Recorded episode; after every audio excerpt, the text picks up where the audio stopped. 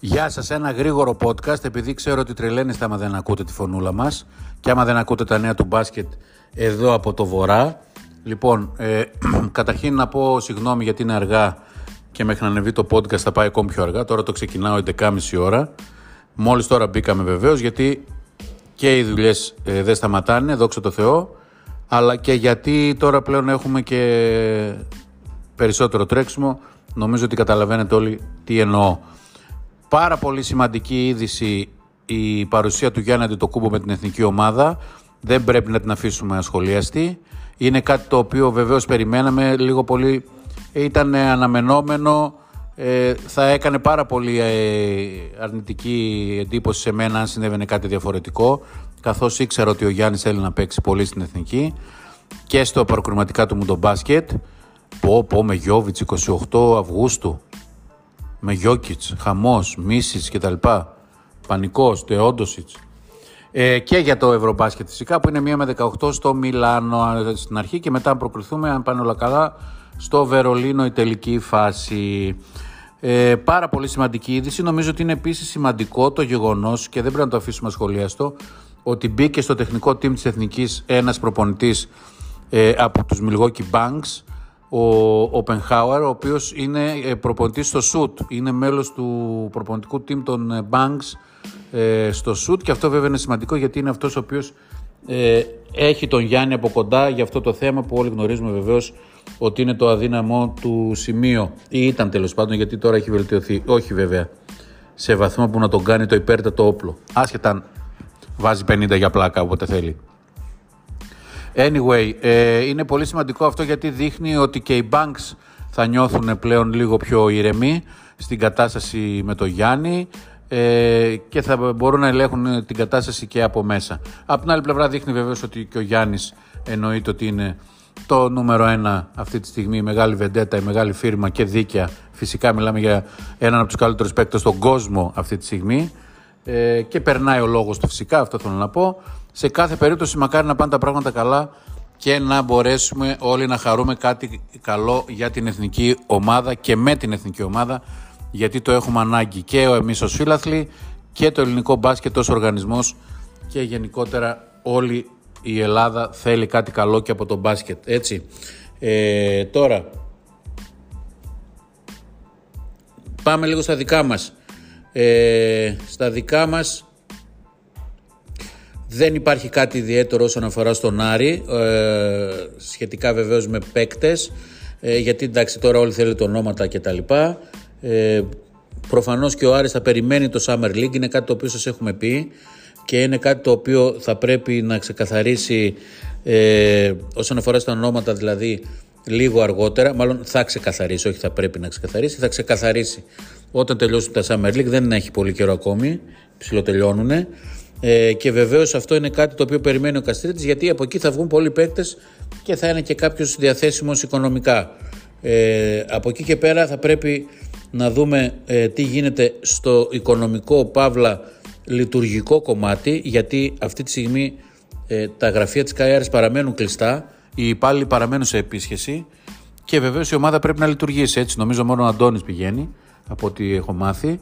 Ε, σε κάθε περίπτωση αυτό θα πρέπει να ξεκαθαριστεί ε, αρχίζει και σκιαγραφείται και το τεχνικό team ε, του Γιάννη Καστρίτη καθώς έφυγαν ο Βαγγέλης Περίδης ε, και ο φίλος μου ο Σάκης ο Παραλίκας ε, και έφυγε και ο Θωμάς ο Ντούλης από την ε, ομάδα. Έτσι έμαθα, δεν μίλησα με τον Θωμά για να το επιβεβαιώσω. Και υπάρχει έτσι κινητικότητα για να γίνουν και άλλες αλλαγές στα γραφεία. Δεν ξέρω κατά πόσο αυτό μπορεί να είναι θετικό για μια ομάδα η οποία η κολόνα κάθε ομάδας νομίζω είναι τα γραφεία και η διοικητική οργάνωση και η λειτουργία. Ε, άλλωστε ο Ηρακλής αυτό πλήρωσε. Και αυτό μάλλον. Παρένθεση ήταν αυτό. Όσον αφορά στα αγωνιστικά, μην τον φοβάσαι τον Καστρίτη. Θα ψάξει να βρει ε, κάποιους παίκτες και θα τους πάρει ε, και θα είναι και πάλι ο Άρης ανταγωνιστικός. Για το θέμα του Χάγκινς, σας το αποκαλύψαμε εδώ και μέρες. Θα δούμε πώς θα εξελιχθούν τα πράγματα.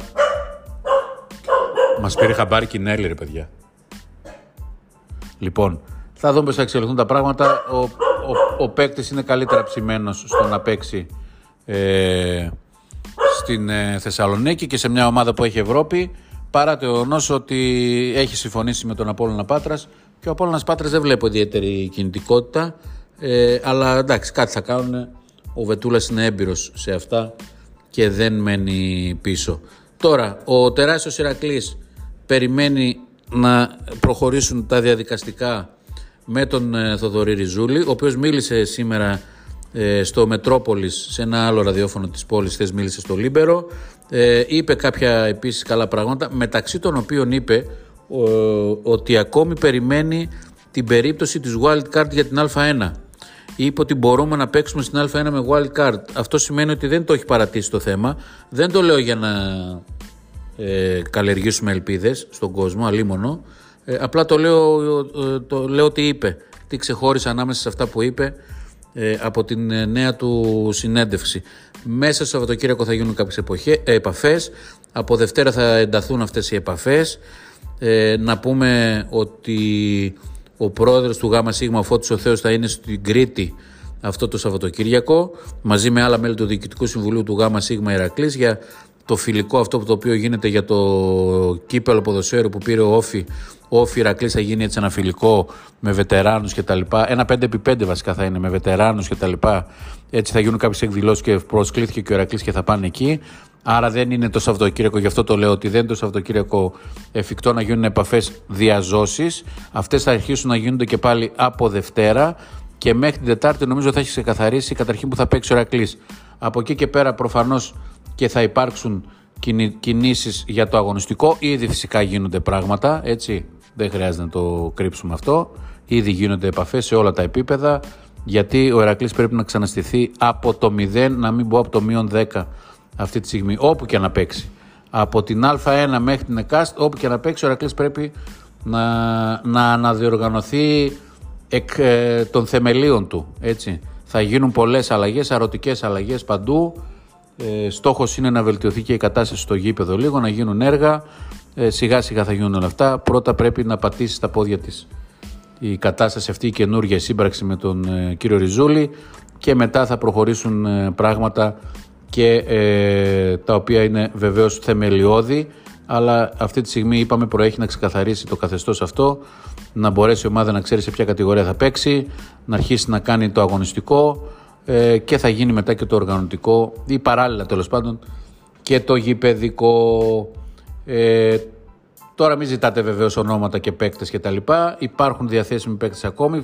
Όντως όχι ακόμη πάρα πολύ, αλλά εννοείται ότι δεν έχει ακόμη χαθεί το τρένο όσον αφορά στους παίκτες. Υπάρχουν ακόμη παίκτες, έχουν γίνει ήδη επαφές, οι μάνατζερ ήδη έχουν πάρει χαμπάρι τι γίνεται και μιλάνε με τον Λευτέρη Κακιούση που είναι ο υπεύθυνος για το αγωνιστικό και ποιος άλλος θα μπορούσε να είναι άλλωστε.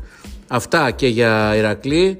Ε, Βεβαίως θα πρέπει να καταγράψω τον, ε, το θετικό αντίκτυπο που έχει η παρουσία Ριζούλη ε, στον ε, Ηρακλή ε, και από ό,τι μαθαίνω και από τον ίδιο και από το περιβάλλον του ε, και πολλοί Ηρακλειδοί τους στέλνουν μηνύματα συμπαράστασης και τα λοιπά βλέπουν στο πρόσωπό του έναν άνθρωπο ο οποίος μπορεί να δώσει όραμα οπότε θα πρέπει να δούμε πώς θα εξελιχθεί αυτή η σχέση, αυτή η σύμπραξη και μακάρι να πάνε όλα καλά. Εμείς ε, φυσικά στηρίζουμε αυτή την ε, προσπάθεια και νομίζω ότι κάθε υγιός σκεπτόμενος φίλαθλος του μπάσκετ, όχι μόνο της Θεσσαλονίκης, όλης της χώρας, θα στηρίξει και στηρίζει κάτι τέτοιο. Αυτά παιδιά εν ολίγης, σύντομα και περιεκτικά. Παρασκευή βράδυ σήμερα, να περάσετε καλά, έχει ζέστη, από αύριο θα έχει ακόμη περισσότερο. Θα αναστενάξει Χαλκιδική, προσέξτε στους δρόμους, δεν χρειάζονται μαγκές, όχι αλκοόλ, τουλάχιστον σε αυτόν που οδηγάει, ούτε φαγωμένοι πολύ κτλ. Προσοχή στη θάλασσα λίγο οι πιο ηλικιωμένοι, έτσι, μην το παίρνετε ψήφιστα. 320 νεκρούς μέσω όρο έχουμε κάθε καλοκαίρι παιδιά από πνιγμούς. Έτσι δηλαδή, οκ. Είμαστε λαός γκαού εντελώς. Ε, οπότε παιδιά προσοχή, να περάσετε καλά. Εμείς θα τα πούμε και πάλι αύριο το βράδυ είτε με podcast, έστω μια επικοινωνία τέτοια ηχητική, είτε με εκπομπή κανονικά. Θα δούμε πού θα λιάζει το κορμί του και ο Κλήτος και ο Χρήστος και ο Πάρης και ο Ιάσονας έχουν καιρό να μπουν τα παιδιά αυτά. Πρέπει να ξεκινήσουμε και πάλι τις εκπομπές και βεβαίως πρέπει να αρχίσουμε τις εκπομπές και με καλεσμένους.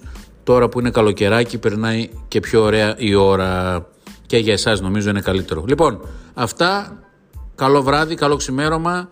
Ε, καλό Σαββατοκύριακο, θα τα ξαναπούμε. Μείνετε στο basketplus.gr. Θυμίζω να κάνετε εγγραφή στο κανάλι μας στο YouTube και like σε εκπομπές για να μπορέσει να παραμείνει δυνατή η φωνή μας και το κουμπί συμμετοχή να κάνετε donation για να μπορέσουμε να είμαστε πάντα στο πλευρό σας δυνατά και ενημερωτικά. Καλό βράδυ σε όλους παιδιά, γεια σας.